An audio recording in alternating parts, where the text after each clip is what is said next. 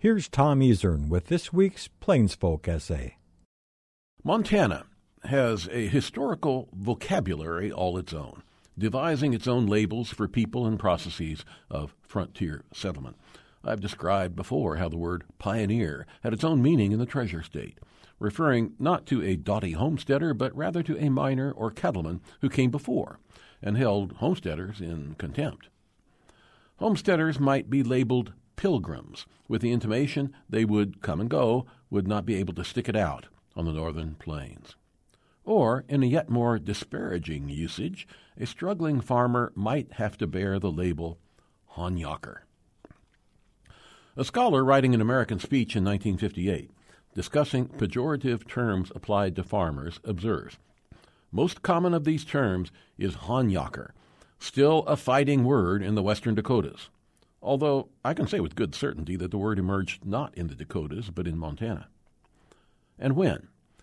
In the heyday of homesteading settlement in eastern Montana, I should think, which was the early years of the 20th century.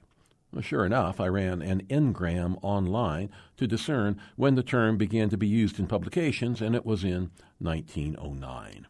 Honyaker, the etymological genesis of which I still cannot vouch for, had some literary currency from 1909 to about 1918, and then largely disappeared for a while.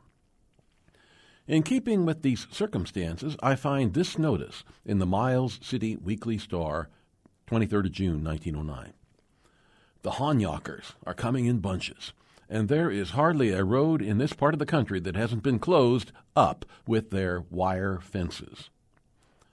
About the same time, a sheep raiser from South Dakota declared, I think the Woolies will be all right until the Honyaker and the Doukhobor. Now, Doukhobors were a group of communal farmers from Russia.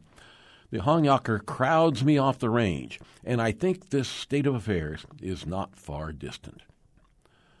Somebody had to talk back on behalf of the Honyakers, and their poetic champion, I discovered just last week, was Harrison E. Banks, a homesteader from Lavina, Montana.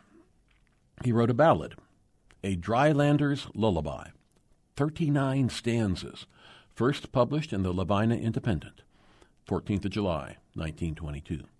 In August, it got statewide circulation with republication in the Montana Farmer Stockman. We took up a homestead out on a plains where somebody told us it never rains, but we had faith that we'd earn our bread, for we had visions of wealth ahead. Well, you can guess how this came out. The Banks ballad recounts the trials of hail, grasshoppers, drought, 40 below temperatures, and poor prices. Our stock was gone, we raised no wheat, and mighty little we had to eat. Our eggs and our butter we took to town, but the grocer said the price is down. Well, not included in the ballad are Banks's financial misadventures, as recorded in local newspapers, delinquent taxes, court actions to force payment of debts, However, I am happy to note, according to the Land Patent Index of the Bureau of Land Management, Banks proved up on his quarter section, the northeast quarter of Township 8 North, Range 23 West of the Montana Meridian, in 1914. As he says in his ballad, Your Uncle Samuel has lost his bet.